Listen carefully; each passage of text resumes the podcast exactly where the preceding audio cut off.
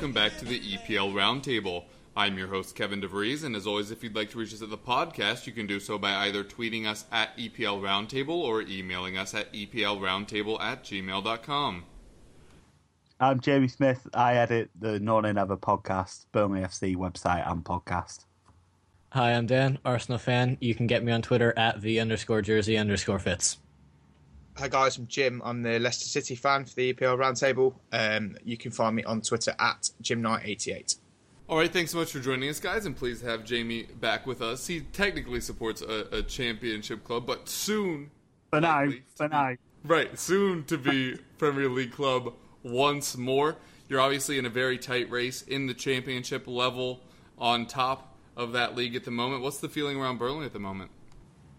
I, th- I think quite confident. Um, I feel a bit sick thinking about it at the moment because it's so tight and so tense. But I think um, last weekend's results with us beating Preston and then Middlesbrough dropping points sent us top of the league, and I think everyone's now fairly confident that we are going to get the job done, knowing that two wins will be enough. Middlesbrough play, Middlesbrough they play Brighton on the last day as well, which obviously suits us. It means that they can't both win their games. I think um, we're 21 games unbeaten now, which is, I think, level with Brighton for the longest in the league this season. So we're obviously very hard to beat. We've got fairly winnable fixtures. QPR at home on Monday and then Charlton away on the last day. I think some fans are starting to get a bit concerned about possible protests on the last day.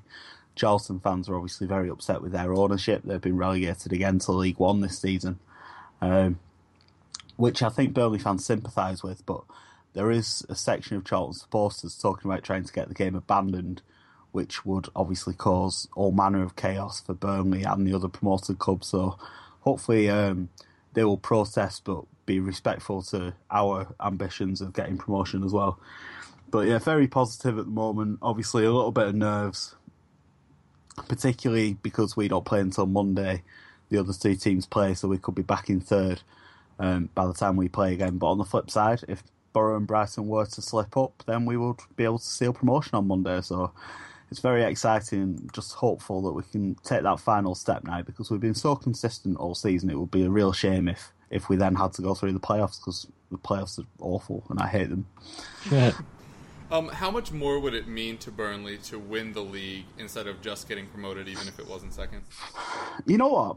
I honestly don't know. At the moment, I think I'm not bothered at all. If we were already promoted, then I think I'd be more fussed. Obviously, we came second behind Leicester a couple of years ago, but Leicester were always a, a few points clear of us, especially after they beat us uh, with a few weeks to go. So it'd be nice to win it, but I think promotion's the the ultimate goal, and it would be it'd be good to have something to parade on the open bus tour, but I'm not too fussed. I think we'll still remember the promotion fondly, whether we get the title or not at the end of it.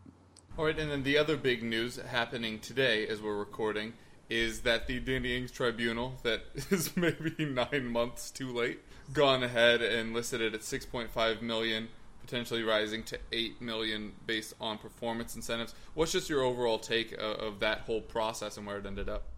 Uh, I'm not really sure, to be honest. I think it's taken so long to come out. I think a lot of Burnley fans are just glad that it's over, especially since the the tribunal happened, and then it was another two days until we actually found out. It was like, is it going to be like another nine months until they actually tell us what we're going to get?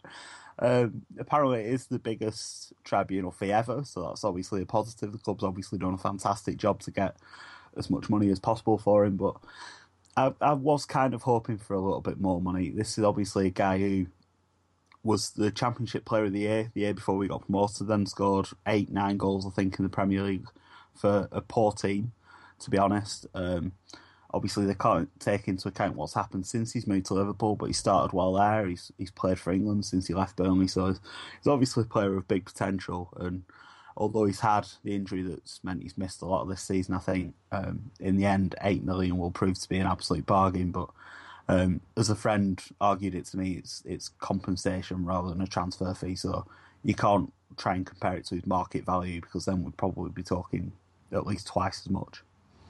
Yeah, and as was reported at the time, Tottenham were interested for around 12 million. And as I mentioned when I was talking to you earlier today, Uh, no bias at all, but he definitely should have just come to Tottenham. yeah, more money. He would have gotten more playing time. He already knew Kane from U21 stuff, and then uh, the tournament that summer, and he obviously knew Trippier, who we brought in as well. I'm just saying. Yeah, I, th- I think he had his heart set on Liverpool. He's obviously, um, I think he followed Liverpool growing up, even though he was from from Southampton and was reputedly a, a Southampton fan. I think he just maybe grown up watching Liverpool, had an admiration for the club. Obviously, still a massive club, even though they've not really competed domestically of late. I think he'd have probably played about the same number of games at either club, to be honest. He'd have been cover for Kane at Spurs, although he can play on the wing, he can play as number 10. You've got players that can play there as well. So he was going to be a squad player at either club. Obviously, Liverpool have changed their manager. We're not sure what Klopp's going to do in terms of strikers over the summer, but I think he was starting to look really good before the injury, so it'll certainly be interesting to, to follow his career over the next few years. Yeah. Also, Southampton to Liverpool, a trail well worn in recent years. Yeah, absolutely. Maybe maybe he just felt like he had to because that's what, that's what we do now, right? really that's what all the cool kids do. T- yeah, right. Really surprising that Poch didn't go for the Liverpool job. Um, all right, uh, now on to Dan. We spoke very recently uh, at the weekend about all likes of player awards that were officially announced about 10 minutes after we were done recording, which was quite frustrating. Uh, but anything else happening at Arsenal of late? Um, I can't say no, but no. Um, um, we everyone fit for the first time in God knows how long? Um, I mean, fit as in in training. Ox is still not available for another, I don't know how long. Wenger doesn't know how long. Cazorla might be able to come back on the bench this weekend. So, woo, I guess, for the last two or three apathetic games of the season. Um, outside of that, nothing's really been going on other than fans are getting mad and mad because they're fans. That's what they do. Um, yeah, there's not a lot going on at Arsenal at the moment. I didn't cover on Sunday. Um, mm. Well, we, we one of the things we mentioned was, you know, you among many Arsenal fans think maybe it's time for Wenger to go, but there's not really a better option out there. So uh, I saw earlier today somebody was mentioning Koeman and you were not a super big fan of that. Yeah, no, but, um, no I can't say I am. looks like he's on his way out of Ajax. Do you think he would need a bigger job before coming to a club like Arsenal? Yeah, no, I'm not really. I'm, I'm not sold on De Boer yet. Mm. Um, Neither were we. yeah, that's why we went with Poch. Yeah, yeah, that was a good decision. Uh, yeah, that went really well, and it's also not what I wanted. So uh, yeah, no, I, I, I, was, I was, ha- I mean, as an Arsenal fan, you know, boo Spurs. I was happy when you didn't get your first, well, your seemingly first choice manager, but I mean, yeah. turns out Pochettino's better. Um, yeah. Um, as far as man- uh, managers that are, I mean, like I said on Sunday, I don't think there's anyone legitimately available that is um a real upgrade on what we have. I think everything is either a sidestep or a downgrade. And Koeman's a significant a significant downgrade. Uh, I've said that time and time again. And uh, I I think if we want to go for our own Moyes like mistake. I don't think we should be so on the nose with someone who plays reactive cross heavy football because it really it, it's really too similar for me to handle between Moyes and Koeman. I think Koeman's a bit better than Moyes, but not enough to um to make the step up to Arsenal. I just don't think he'd be able to do it. Fair enough. Uh, now we'll move on to Jim, who may have less to say really about Leicester. Not really much happening there. Something about being able to win the title this weekend or something. Yeah. For the first time in forever, Tottenham didn't win a game, which helped. Um, so yeah, we battered uh, Swansea uh, on Sunday, four 0 They really look like they're done for the season. To be honest, their best defender is Ashley Williams, and when he passes Mahrez the ball with about ten minutes on the clock and he just scores, you know it's going to be a long afternoon if you're a Swansea fan.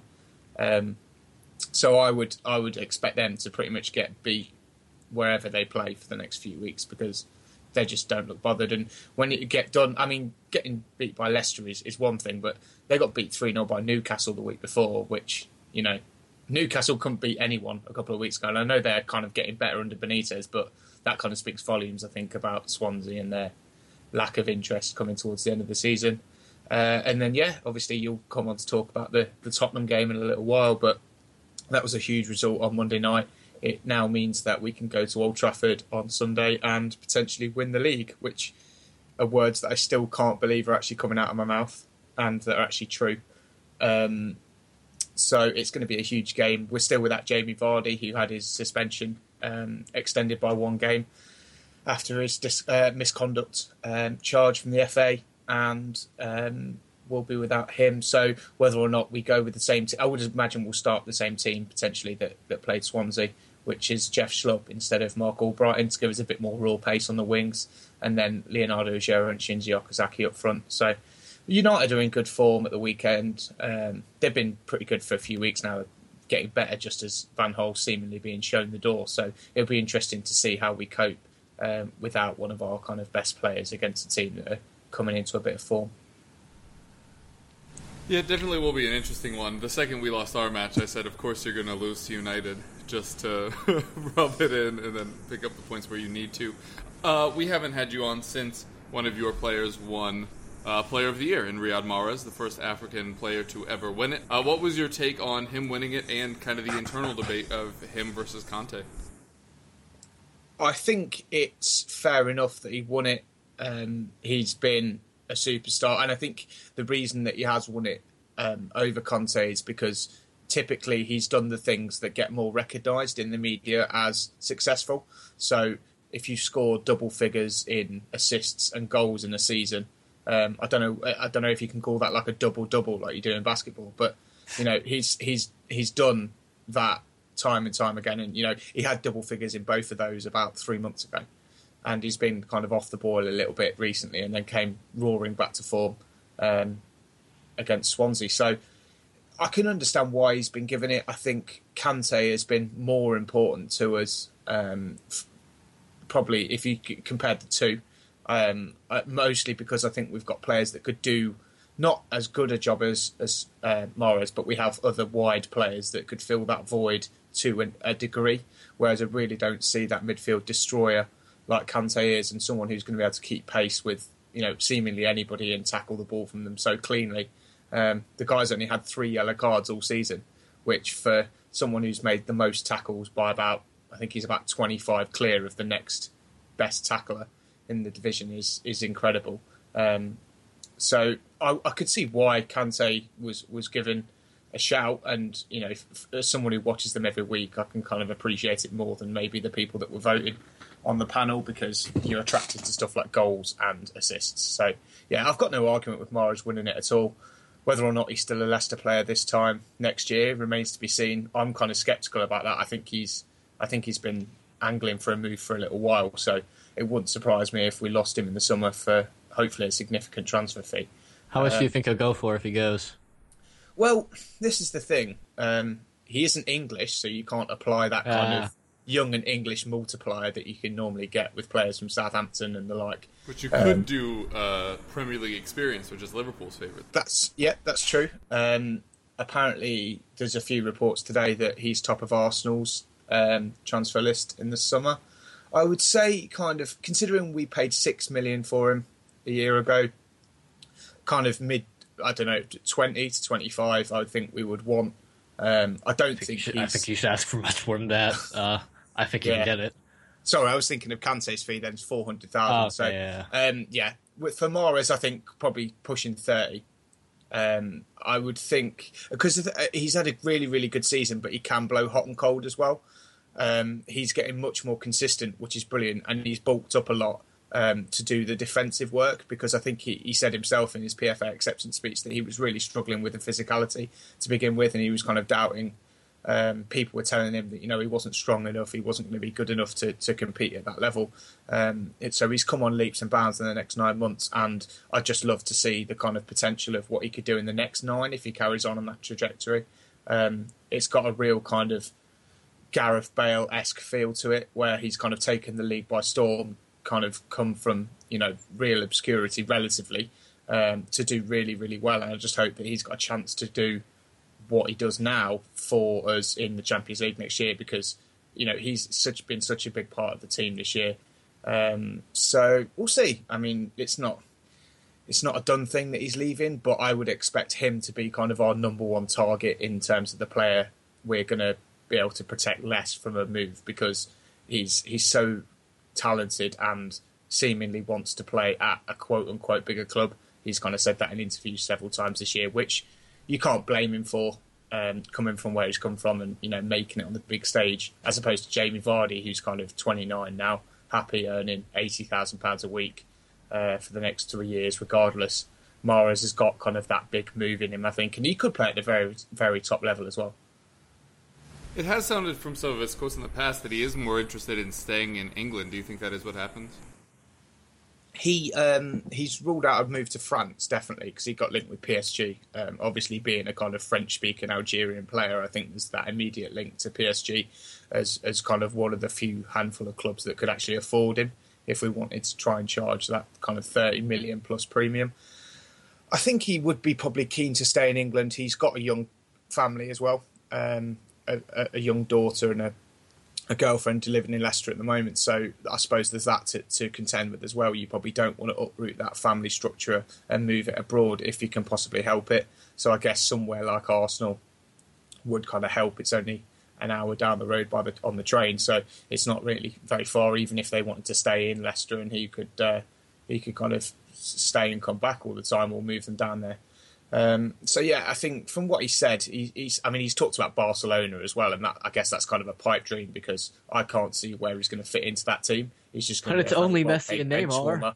Exactly, Messi, Neymar, and Suarez. But then you know, if Suarez is angling for a move this summer, he's probably just looking for a bigger contract. But if he does leave, then I guess there's kind of an opening there. It's unlikely, but yeah, he's uh, he's he'd be silly to move uh, to rule out moves like that, particularly when he's not had a new contract at Leicester yet will probably offer him, you know, the same as what Jamie Vardy's on, if not offered to make him, you know, the most well-paid player in the club's history, break that hundred thousand pounds a week barrier. Now we're in the Champions League, so it's going to be interesting to see how that gets on. I think we'll get a, an idea pretty early on about whether he wants to stay or not. There's, there's you know, it's a pretty short answer either way to hundred thousand pounds a week for the next three or four years.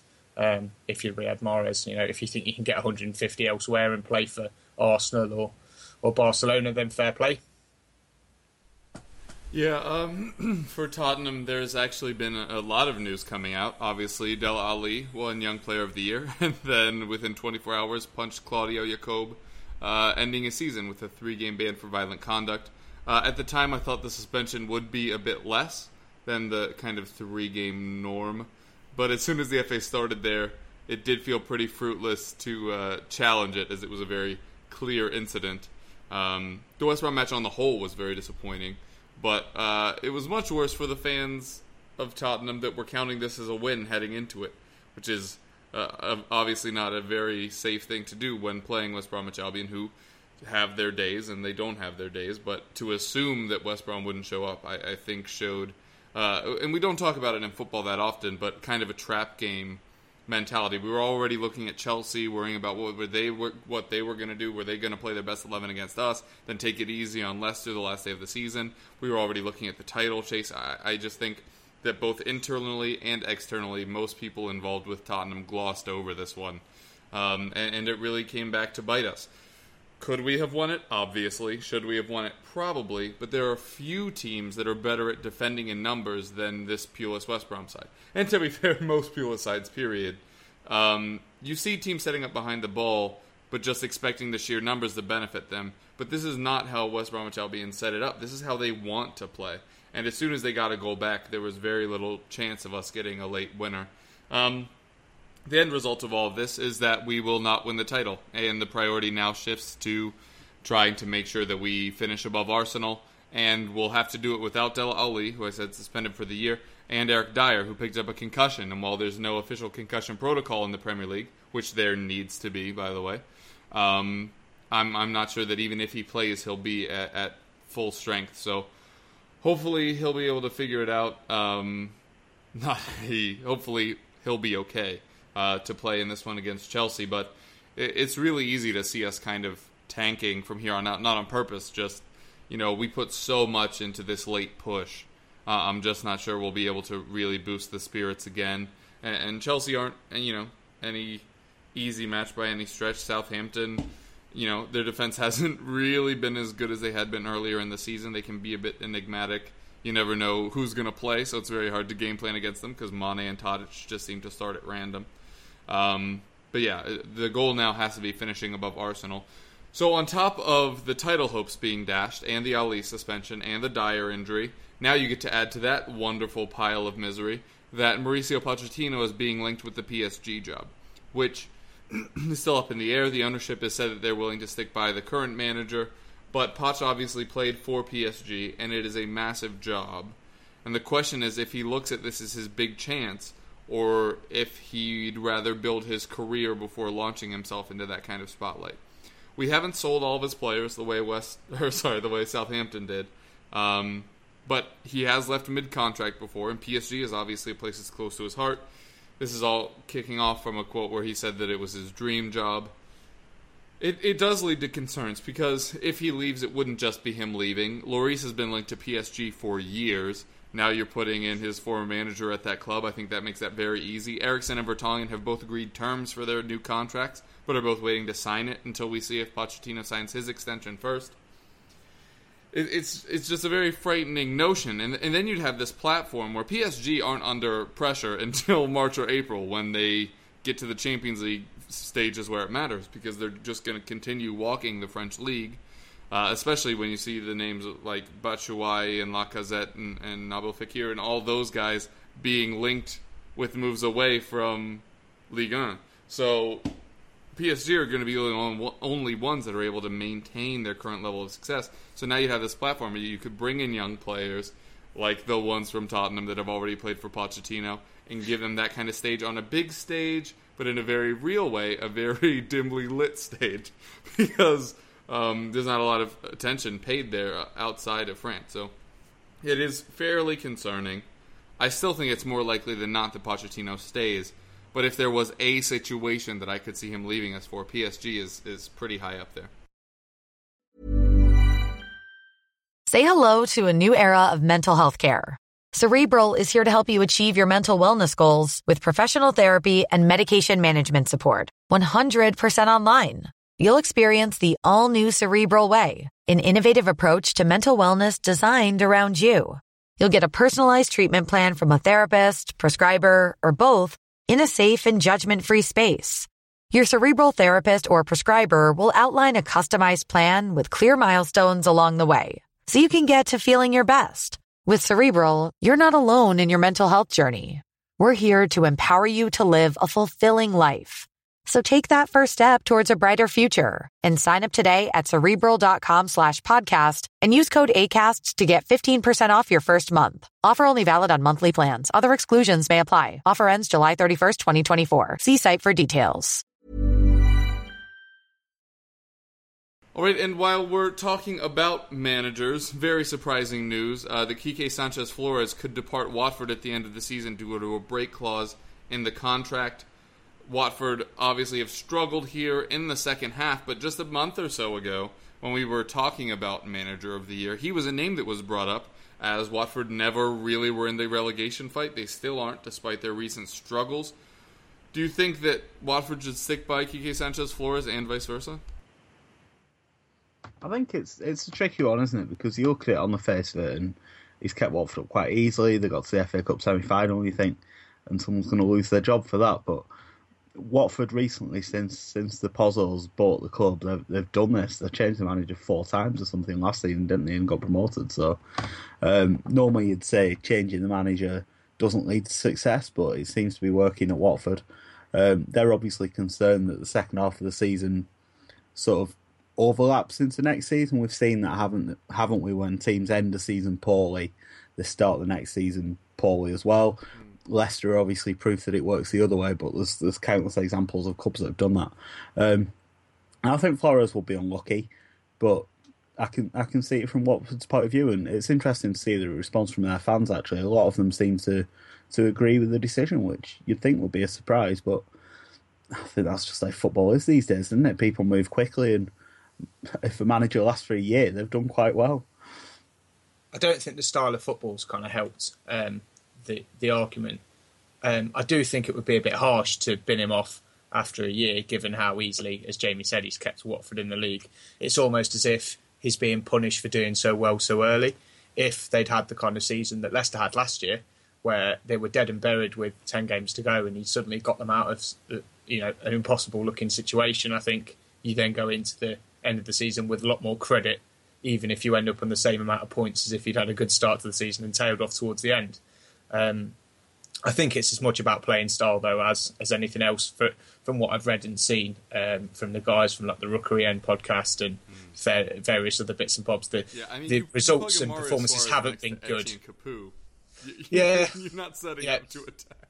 And when you and when you've got such demanding owners, um, I think it's as much down to the you know the brand of football that they're playing. I say sounds really corporate and really crappy, but I think for a lot of people, it's as much about that as any as results. You know, they want to see them battling with the best teams in in the best style possible, not just kind of making do and mend and getting through. And I suppose they feel like their investment demands that kind of level of performance, and if they're not getting it, then they're willing to to change things at the top and and try and make that happen. I suppose. Quique Sanchez Flores is, is, is obviously a good manager, that's not in doubt, but I guess there's always that that temptation to go for a more glamour name if they feel they can get someone who's a bit more of a, a Hollywood name, someone who's a bigger draw to kind of attract better players and stuff, um, as well as the Premier League money. Then there's that always that in the back of people people's minds as well. I think he's been a bit unlucky as well. If you look at the strikers, much of their success in the first half of the season was built on Troy Deeney and Ighalo being unplayable at times, and both of those players have been very poor since the turn of the year, whether that's down to the style or they've lost form or Premier League defenders have worked them out. Neither of those players has looked up to the Premier League, in my view, in the second half of the season. So when you've had a strike force that's been so prolific, and then in the second half of the season they can't buy a goal, it becomes a lot more difficult to be a manager. I think that I'd I'd be okay with it if they do if they know a manager they're going for because Watford have been truly terrible the second half of the season. Um, since Christmas, it's been um, 17 games. They have three wins against Newcastle, West Brom, a, a week that would have been a couple weeks ago when they were essentially on the beach and had two penalties saved, and against Palace, who have been terrible the uh, second half of the season as well. They scored 12 goals, and I think the reason they're in such a good place in the beginning is because, like uh, Jamie said, Odion Ighalo was just running crazy hot. Like, this was never going to keep up. Yeah, I mean, he scored one goal since um, one goal since New Year's, two goals since Christmas, but like he was never going to keep up the kind of streak he was on uh, in the first half of the season. Like he was just he was running way too hot, um, and really they just like they got that 40 point mark and they but they've been really really bad. So again if they're just firing him because we haven't played well second half of the season fire him and then like okay who do we hire? Then that's one thing. But if they actually have a legitimately good young manager or doesn't have to be young could just be good um, manager in mind to replace him with then i'd be pretty okay with it. Yeah I, I agree that if they have somebody lined up that's the only way it makes sense maybe if De Boer is not good enough for Arsenal, maybe Watford would be an interesting destination for him. Uh, I will say uh, to what Jim was saying, it'd be harder to find a better name than Kike Sanchez. Nah. um, in terms of better manager uh, and name recognition, yeah. But what? It's such a great name. It's so fun to say. It helps find a better face as well. He's a very yeah. The, the, salt and pepper beard with the hair oh. swoop. It's a oh one. yeah. I don't know where we're going with this, but I agree with all of it.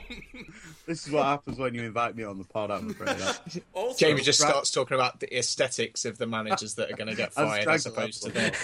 also, I, I love playing Scrabble, and just thinking about playing a version where you could oh a, use proper nouns and you could use player names, or like, so oh, how about only player names, like players and managers, only football, football versions. Uh, I'll be in. I'll be okay, uh, so so one of those cues has to be a blank because you only get one in the box, right? Yeah. But that means you're getting a Q and a Z. That's just really impressive. You're wasting the S in the middle of a word, but if you're connecting it to a word perpendicularly, I'm just saying. You, you I'm impressed at how much thought you've, you've, you've obviously put a lot of thought into, into how you would play. I mean, name the Scrabble.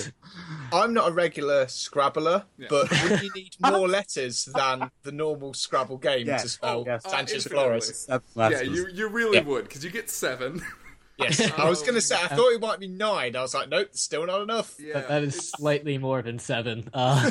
So yeah, I think that what we've discovered is that there definitely should be a football version of Scrabble the fact that Words with Friends was made for mobile, and then people learned how to do it there instead of Scrabble first, and so now there's a board game version of Words with Friends. That's terrible. We, I am actually starting a Kickstarter right now, by the way, so if I if I go a bit quiet, that'll be why. uh, listeners can't see this, but Jim just typed Scrabball into the into the chat, and that's we we are trademarking that. It's ours. and uh, due to digital copyright and stuff like that, if we've said it on air, which we have done, uh, that's us. and uh, hopefully, we can get some backing on this. The tiles could have little footballs on them. Eh, you know, I, I think we'll make loads of money. We'll have an IPO, and we'll see you in Dubai. And then we'll buy a football club. and we can get both BT and Sky because we'll be millionaires then. Right, yeah, exactly. that's probably the only way you'd be able to afford it. So yeah, to have a public company. Yeah, yeah. Uh, uh, on the actual topic, I, I uh, really uh, pigeonholed myself here going last, but yeah, agree with what everybody said.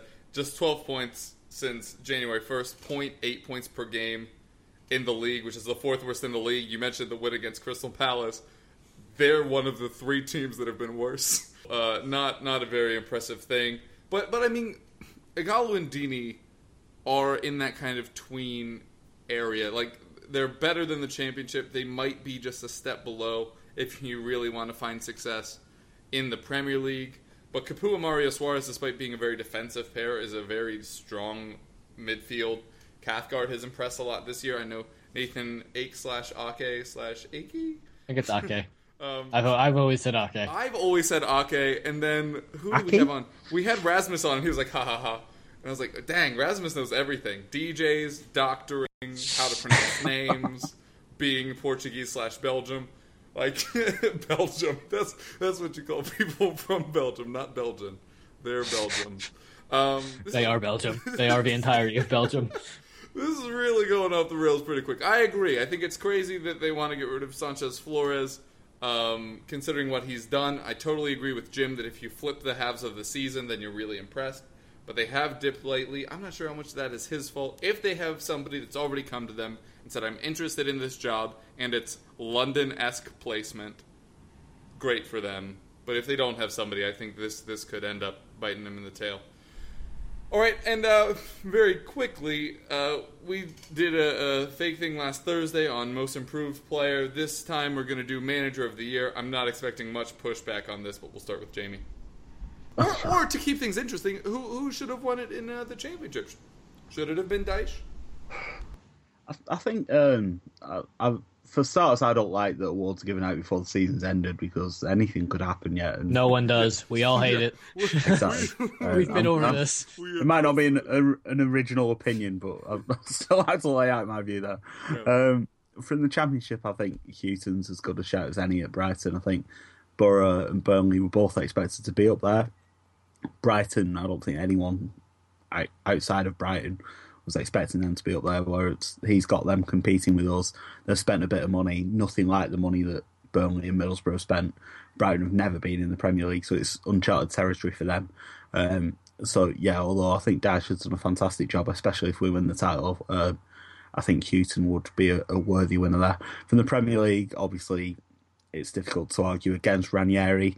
Um, a few others I think should be in the conversation. I think Bilic has done a fantastic job at West Ham. A lot of people expect them to struggle after Allardyce was sacked.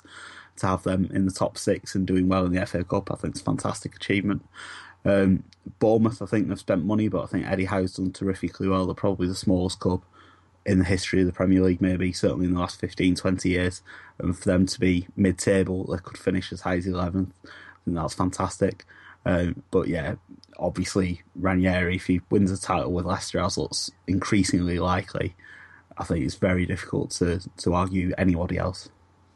Uh, yeah. Yeah, I, pretty much I, addressed all of it. moving on. Next, what's next? uh, just kidding, but yeah. So uh, quickly, Dan, yes, Ranieri. Yeah, it's yep. gotta be Ranieri. If Jim, not, I mean, obviously. Yeah. Yeah, I mean Pochettino, but whatever, it's fine. Pochettino probably deserves a shout, but I'm an Arsenal fan, well, so I'm not sure I can say that. Well, just, I mean, he can't win over Ranieri because yeah, I mean, it's just, this, it's just this but, crazy um, thing where you know, any other year, finish five. above City, United, Arsenal, Chelsea, you win the yeah, league. Finish like any four other year, spots. only four losses wins the league.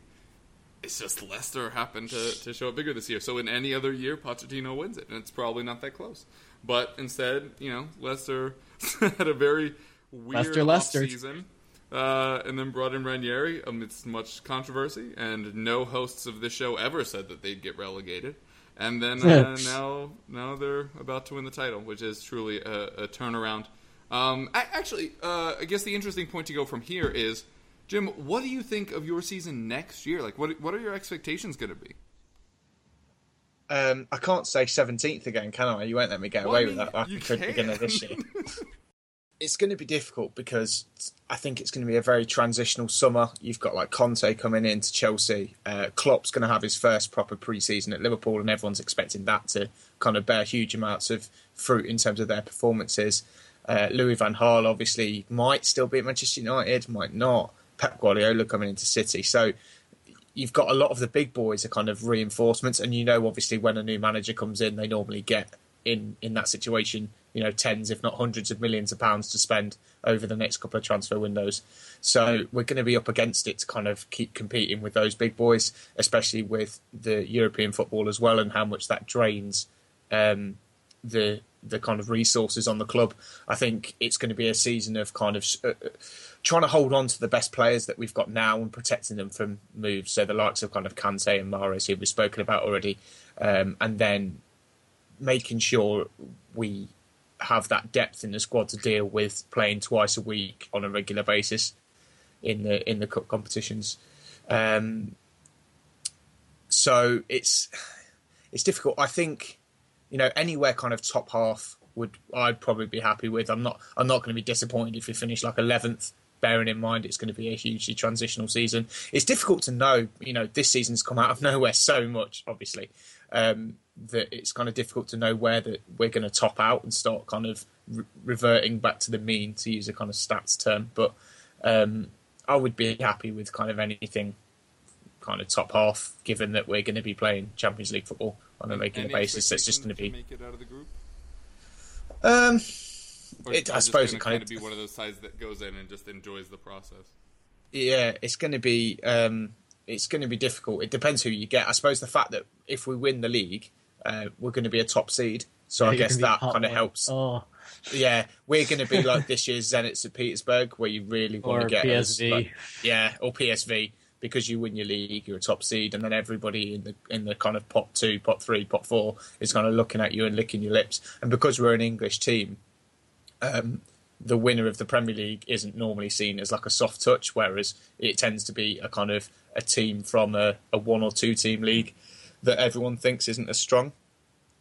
So it's going to be difficult to, uh, to, to to kind of judge that until we see who's in our group. But I'd I'd be happy with like third, I guess, maybe not coming bottom and trying to get into the Europa League and see where that takes us. Kind of do what you know Manchester United almost did this year, and, or you know Tottenham kind of dropping a, a, into that league and, and going for it, trying to get into the Champions League again that way. Maybe that would be our best option rather than trying to finish fourth. Mm. Yeah, but you never know. interesting. Also, if you drop down to the Europa League, you can still help us get some of those coefficient points. Because as much as I love Tottenham yeah. and I'm impressed by Leicester, that is not the Premier League's best foot forward. Is the coefficient thing really a thing? Like yeah. how far? I, I, know it's a thing, but how far away are Italy? Like year. in the although really? this season we're losing the Chelsea win. this how, season has how, helped us, right? Because Italy was yeah, terrible. Yes. Yeah, but yeah. how bad would we need to be for Italy to get the fourth um, spot? If like if we had, really bad. If both Tottenham and Leicester didn't go through past the group stage, um, and Italy had all three of theirs go through and had more in the Europa League than the Premier League, then then things would start getting iffy again. But uh, I, I, I haven't. Southampton and West Ham suck for this year. yeah. Like oh, it would have oh, genuinely been a really West good Ham. year for England. Yeah. Because oh yeah, for them going to League. One match.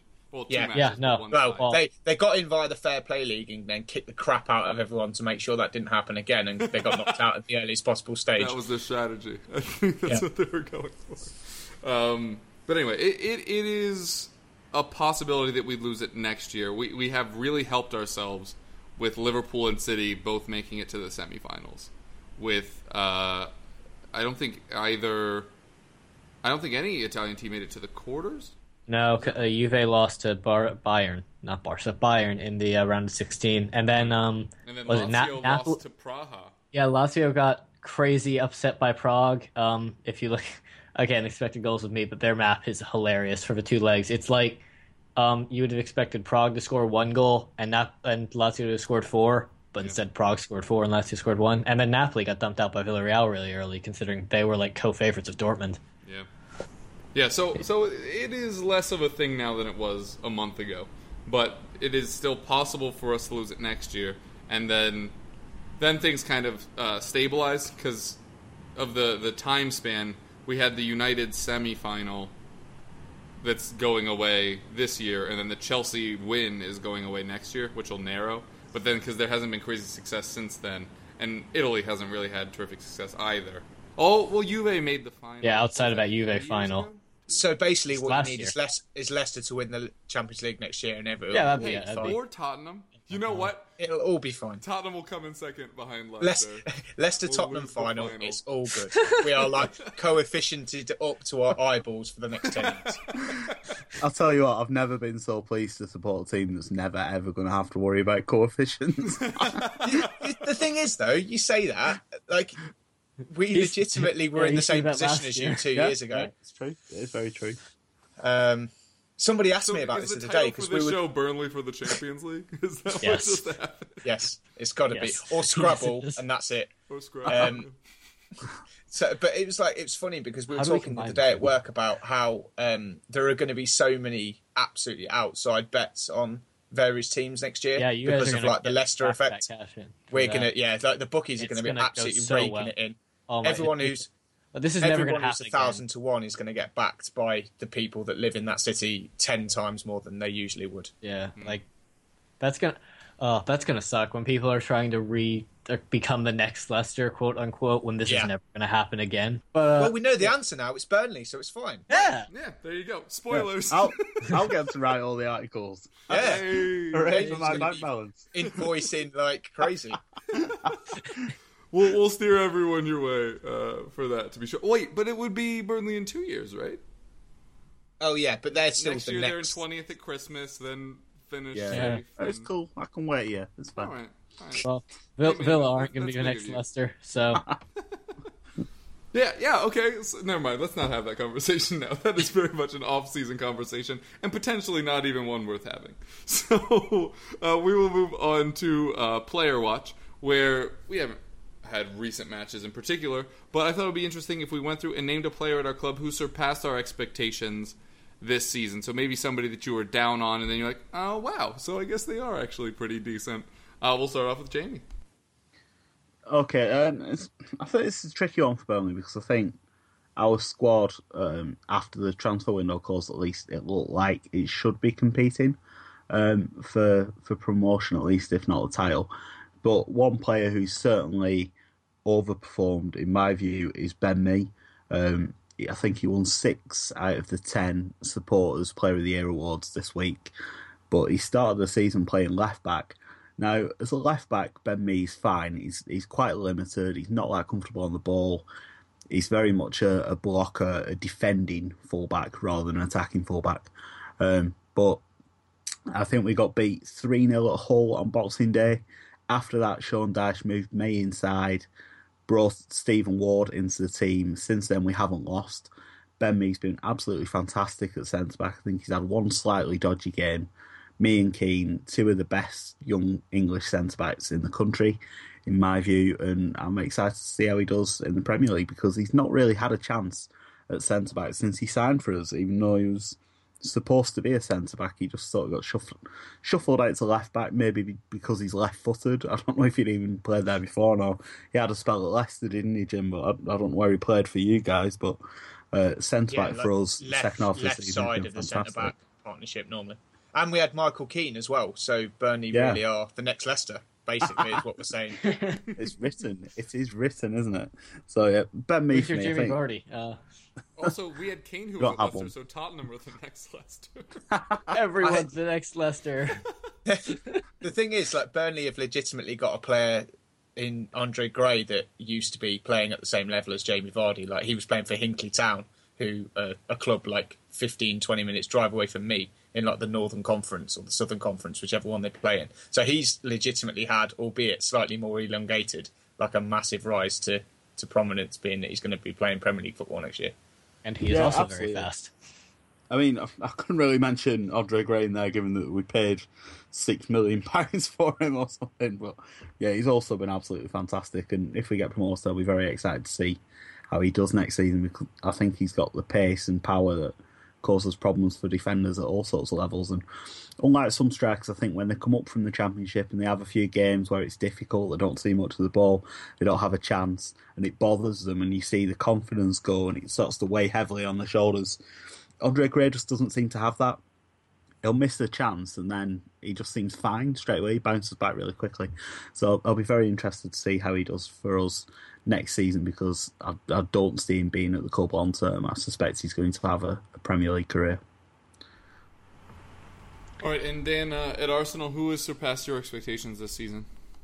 Um, I guess the easy answer is Alex Iwobi, but um, I don't know. He's just been played playing a lot better than I expected. I didn't expect him to play for us at all this year. I expected him to go out alone to a championship side, play pretty average, and probably not make it. But uh, hey, look at this. He's actually broken into a first team, legitimately. Um, yeah, no, he's just been very, very good. He's exactly what we needed. Maybe not exactly, but he's a version of what we needed to balance out the team because with um, players, it'd been for a while, it'd been Walcott or Oxlade Chamberlain on one wing, and then Alexis on the other, or when Alexis was out, it was both of them on opposite wings, or Joel Campbell one of wings, and there's just too many players who were just dribbly and gave the ball away a lot. Less so Campbell for giving the ball away, but again, not really the kind of interlinking player we need. And with um, what was it? Uh, with Iwobi, he's very good in transitions, moving the ball. So that's and since since we lost Cazorla, we've needed that. Um, he's just come in. He's played well. It's and scored goals, which I didn't expect from him. Um, it, has been a complete shock to me. Maybe not to some other people, but I don't think anyone expect. I don't think there are many people who would have called him playing a major role in the first team this year, maybe next year. But even I thought that was very optimistic. So I mean, Iwobi, I had no expectations, and he's played well um, and consistently. All right, and I imagine this will be quite difficult for you, Jim. But who most uh, surpassed your expectations this season? No, it's quite easy actually for me, for someone who surpassed my oh, expectations. Um, uh, you think I'm going to say Wes Morgan, don't you? That is what I think you're going to say. I'm actually going to say Danny Simpson um, oh, at right back.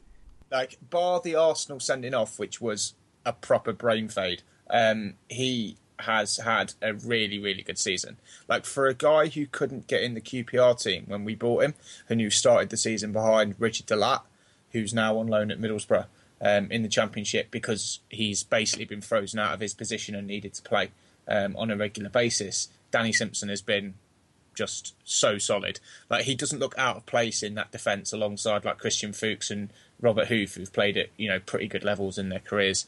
Um, and he, he, you know he seems to just it's the whole theme of Leicester really like that the team is better than the sum of their parts. That's basically the tagline for our entire season. We have got very, very special players in kind of Vardy and Mahrez, but uh, on the whole, you know, it's solid if unspectacular at times. And kind of Danny Simpson's the perfect epitome of that. He's he's um, he does his job. He's not overly um, attacking, so he's he's not like the modern fullback that bombs on all the time. Um, the furthest he goes up is like seventy yards out of 100 for, for a throw in, and then he'll run straight back to his kind of position. But he's he's just been, you know, and we missed him so much in that one game where he was suspended. Um, it really kind of showed us at that point, you know, how much we kind of took him for granted in, in that defensive unit. Hmm. Um, I'm I'm also going to stay uh, at right back. I've, I've, talked too much about Dembele the past few weeks, although his resurgence was crucial to our season. But uh, Kyle Walker, who had really stagnated since his, his season when he won Young Player of the Year, which is still mildly laughable to Spurs fans. I can only imagine what it's like for non Spurs fans. Um, but he, he used to make loads of mistakes, counted on his pace constantly to bail him out. But this season, he's really blossomed and he's drastically improved his positioning. And on top of that, now he has Eric Dier, who's a capable right back and a defensive midfield can slot back into the back line whenever we're attacking. And as so often hop, happens in a 4-2-3-1 where you have inverted wingers, you rely on your, on your wingbacks to really get forward and create on the edges. So um, he, he's gotten much better at that uh, as well. The delivery still not perhaps as good as Kieran Trippier, who we brought in to challenge him. Which, by the way, is is a theory that I never particularly bought into. That if you bring in somebody to challenge somebody, they'd really step their game up. But now it's happened to us on both wings. We brought in Ben Davies and Danny Rose had his breakout season. Now we brought in Trippier and Kyle Walker's had his breakout season. We should just do that more. that, that seemed to really work a treat. Um, who who knows what'll happen if we bring in somebody behind Kane? Fifty goals, I guess, is really the next uh, mile point. Uh, of course, I jest, but uh, yeah, I've been very impressed by Kyle Walker. Really pleased with his development, and he doesn't rely on his pace anymore. He could play his game without it, and now he his stamina is up a lot more because he isn't constantly in like that dead sprint um, to to get back to cover for the errors that he's made uh, and now just uses it as an asset, uh, particularly to go to go around defending players who, it, it, and it's it's a trait that Gareth Bale had as well, where defenders think that they're at top speed, and then they just crank it up a little bit more, and then it just messes up all of the defensive angles. Um, so yeah, the the fact that he's using it less, I think, is actually also making it more effective as well. Hang on a minute. Did you just compare Kyle Walker to Gareth Bale? Hey, Is that a thing that just happened? Uh, I Hey. compared their pace. I think you'll okay, find. just checking. Just checking. I mean, I, let's not kid ourselves. Kyle Walker is the right-sided Gareth Bale. I mean, they both won Young Player of the Year. They both won Young Player of the Year. They both started at wing back. I'd honestly totally They're both forgotten that he won Young Player of the Year. They both That have 90 really plus pace on FIFA. Kyle Walker to Madrid. Um, We need to get Walker on the pitch with Maicon and see what happens, don't we? yeah. Oh, Christ. Okay, so okay, so then the big question is, who's the left back version of Maicon? Because that's who we have to Um. abuse. Alaba? Nah, he's too young. He's good. He's actually Too young and Uh, I guess my good at that point, but um, Yeah, yeah. The reason why that was such a big deal is that he had just won. He, he had just been in Team of the Year as the defender. who was just in Team of the Year left back? Uh, Marcelo. oh, okay. That's actually really simple. That's our prediction. So next year, Burnley win the title, and Tottenham's breakout player is going to be Kyle Walker, who does Marcelo, uh, and then he goes to Madrid in two years after we come in fifth yet again. All right. Uh, well, we will wrap up with match previews as we head into the weekend. We will start off with Dan and his match against the Canaries of Norwich.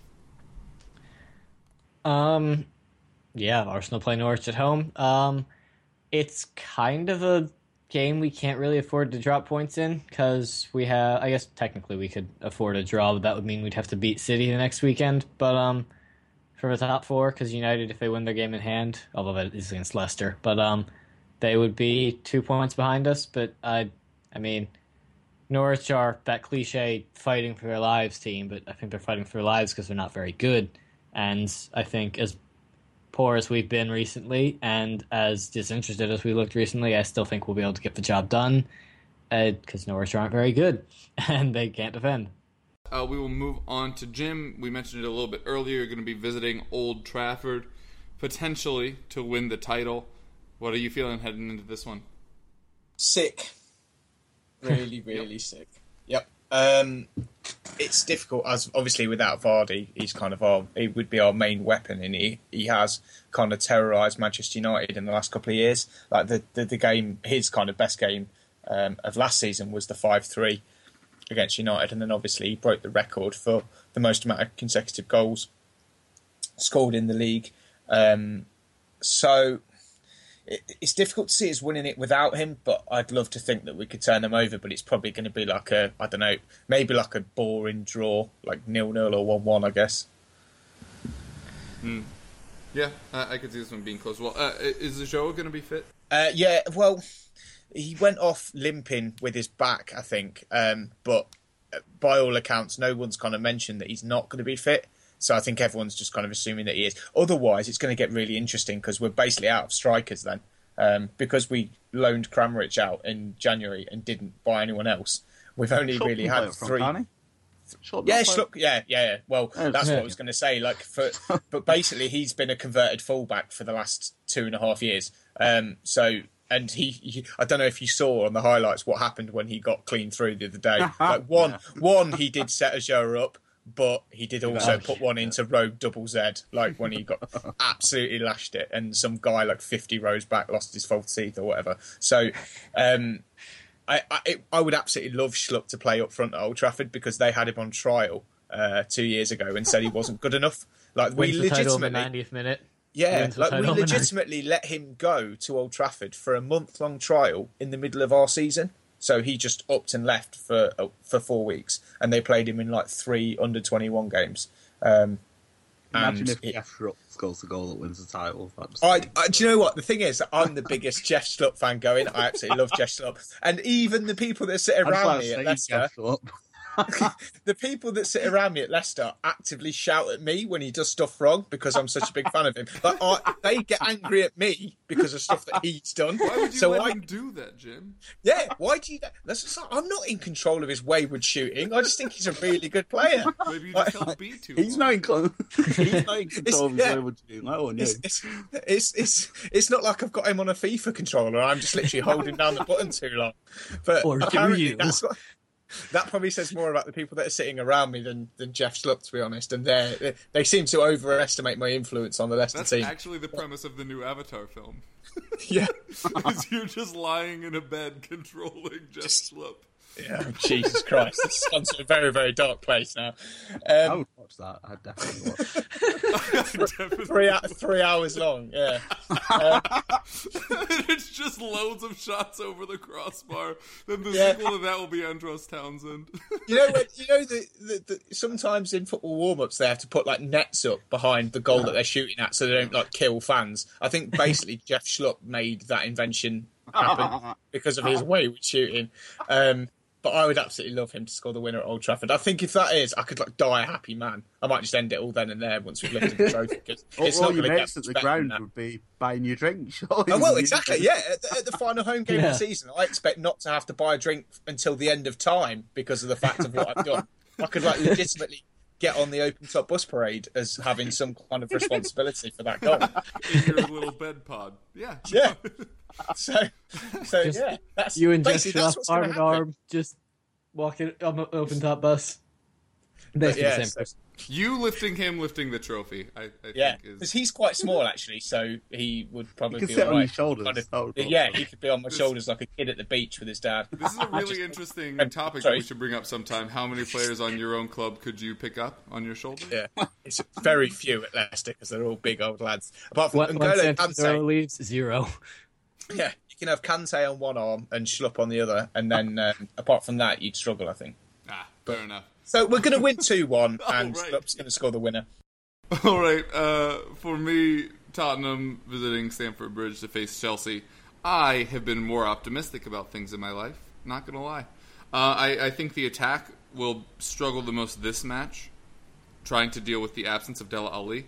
I have seen way too many Tottenham sites and reporters that I respect to completely discredit this, but I have no idea why people think Ryan Mason is going to fill in for Dele Alli.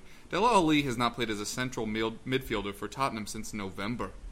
He's been playing as our either our attacking midfielder or our left winger, which for me makes Son or Chadli the obvious choices. I just don't know why that's being. Uh, yeah, surely so because he's a CM in FIFA. Don't you know, Kevin? Come on. ah. Eriksen's going to play the Ankane, surely. yeah, yeah, yeah. I think uh, Mason's going to play up front. Kane will shift to yeah. left wing. Eriksen behind. It's just Laurie's le- Lloris left back. Yeah, obvious. To be fair, Danny Rose in goal. To be fair, outside of Neuer, you'd be hard pressed to find a better ball playing goalkeeper. Or am I just crazy biased? Is that side? No, he's good. I, and I, I, I don't know of many goalkeepers. Fair enough. I mean, I don't watch enough um, as many goalkeepers as I need to to say Lloris is the best or Lloris is the worst. Yeah, because um, that really doesn't happen that often. Yeah, because it shouldn't. But anyway, um, yeah. but yeah, Chelsea Mignolet is why it shouldn't. But uh... right. Um, Yeah, I, I just think we'll be dis- disjointed in attack, trying to figure out everybody's new roles. It should be less disjointed than if Ryan Mason, for some reason, was on the wing. Um, but I'm still not particularly confident. Chelsea have, have been very uh, hot and cold on effort the past few weeks. Um, but it looks like Hazard is finally rounding into form, and I think he's going to be looking at these matches as kind of the warm up for the Euros, which I think many people were questioning how effective he'd be for a highly touted Belgium side that, that you know didn't have many players that were in terrific form with Lukaku and Benteke both struggling. Although they do have Batshuayi, who they can just plug in, who, has been doing well in France. Um, but yeah, I, I, think Chelsea are going to really show up, uh, regardless of whether or not there's any chance of us winning the title, which I don't think there is. Uh, but I think we're going to struggle in this one. Uh, the heart says a draw, but the head actually sees a loss. I think a 2 1 loss for Tottenham uh, wouldn't be that surprising, which would make the Tottenham Arsenal race for a second a very compelling one. Don't you get my hopes up, Kevin. That's not my goal. Um, all right, and uh, we'll wrap it up. You're also playing on Monday, Jamie. You mentioned the match against QPR. Obviously, you could decide your fate here, as you mentioned. Um, the the other two are playing themselves. So, what do you see heading into this match? I don't know really. I think I think the fact that, that we play last this weekend is potentially a benefit if if there's been drop points by Middlesbrough Brighton, but if they both win, then obviously there's a lot of pressure on us, and it would be quite a nervous, tense occasion at Turf Moor. I think Brighton play immediately before us as well. I think their game finishes basically when ours starts. So if there seems to be a lot of late goals in the Championship recently, if they were to get a late winner, which has happened a few times recently, um, that could be quite demoralising for players and fans, and it, it would be maybe a strange atmosphere. That said, QPR aren't a very good team. We've been quite strong at home. Um, teams from sort of mid-table, the bottom half, we've put away home and away all season. So, on the face of it, on the pitch, there's no reason to suggest we wouldn't win this game fairly comfortably. This time of the season, shocks do happen. Um, I don't see there being one involving us. I think Preston on Friday night was our difficult game. I'd be quite surprised if we don't win our last two games. So I'm fairly confident going into this one. QPR, I don't think they're going to put up too much of a fight. It's a cliche, but I think an early goal and a good fast start would be absolutely key so we can get ahead and lessen some of those nerves. But yeah, I'm, I'm fairly confident that we'll still be top um, going into the last day, which would mean that I think a, a draw would be enough for us with Borough playing Brighton. Yeah, unless my math is wrong in my head, which is entirely possible. Um, if you win, regardless of what the last result would be, you'd go up. Because if they both got a draw. No, because no? Um, a draw would take them both. Everyone's got the same points at the moment. So if we all also win this weekend, won, then they could draw and we could lose and, and finish third. But yeah, as, as long as we win this weekend, we should be fairly comfortable. And your last match is against Charlton, which you mentioned, who, who are likely to go down. You said there might be some weird ramifications surrounding that. It, it, if it would be abandoned, wouldn't they just give you the points? Um, I think it, it depends on various things. The precedent is Blackpool fans did the same thing um, at the end of was it last season or the season before, and I think the game was 48 minutes old. It was nil nil, and they decided to let that result stand. Um, I, it was Huddersfield they were playing, and it didn't have a massive impact on them. They could have finished one place higher. Um, I think there is some cash for places in the championship, but it's not vast. But Huddersfield were upset because they could have finished above Leeds, which is obviously a big thing for them. It's a bit of a local derby, so it would have been bragging rights over the summer. Um, I imagine that there is a contingency plan. There's been talk of replaying the game behind closed doors during the week, but if we were to end up in the playoffs, then that would affect the playoffs.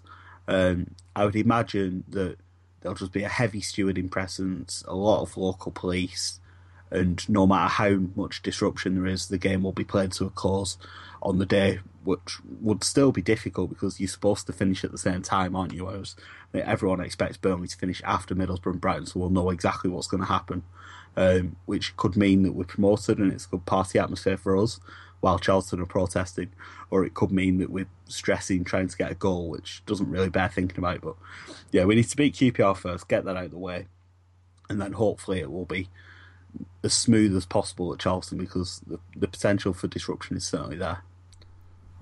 Fair enough. All right, and with that, we are well beyond our usual runtime, but we had a great time, so uh, deal with it, I suppose. Um, but if you want to tell people where they can find you or any projects you're working on, now would be a good time. Yeah, I've been Jamie Smith. I host the No Nay Never podcast, which covers Burnley and the Championship. You can find that at nonaynever.net, and that's on Twitter as well. At No Nay Never Net is the username, or you can follow me. My username is Jamie Smith. Uh, yeah, I'm Dan. If for some reason you want to find me on Twitter, it's at the underscore jersey underscore Fitz. Uh, thanks for having me on. Cheers for listening, guys. I've been Jim. I'm the uh, chief. Uh, I'm not the chief betting editor anymore. I'm the gaming content manager for Perform, which basically covers a lot of different websites and portals like Goal.com, Soccerway, and Opta. So if you want to read any of my kind of ramblings about Leicester and uh, betting related stuff, then head over there and and read away.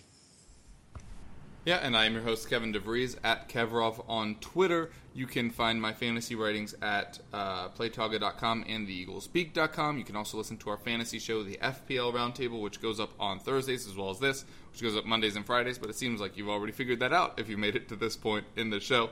Uh, so thanks for listening. It's been a pleasure as always, guys, and we do hope you keep listening. And we'll catch you next time.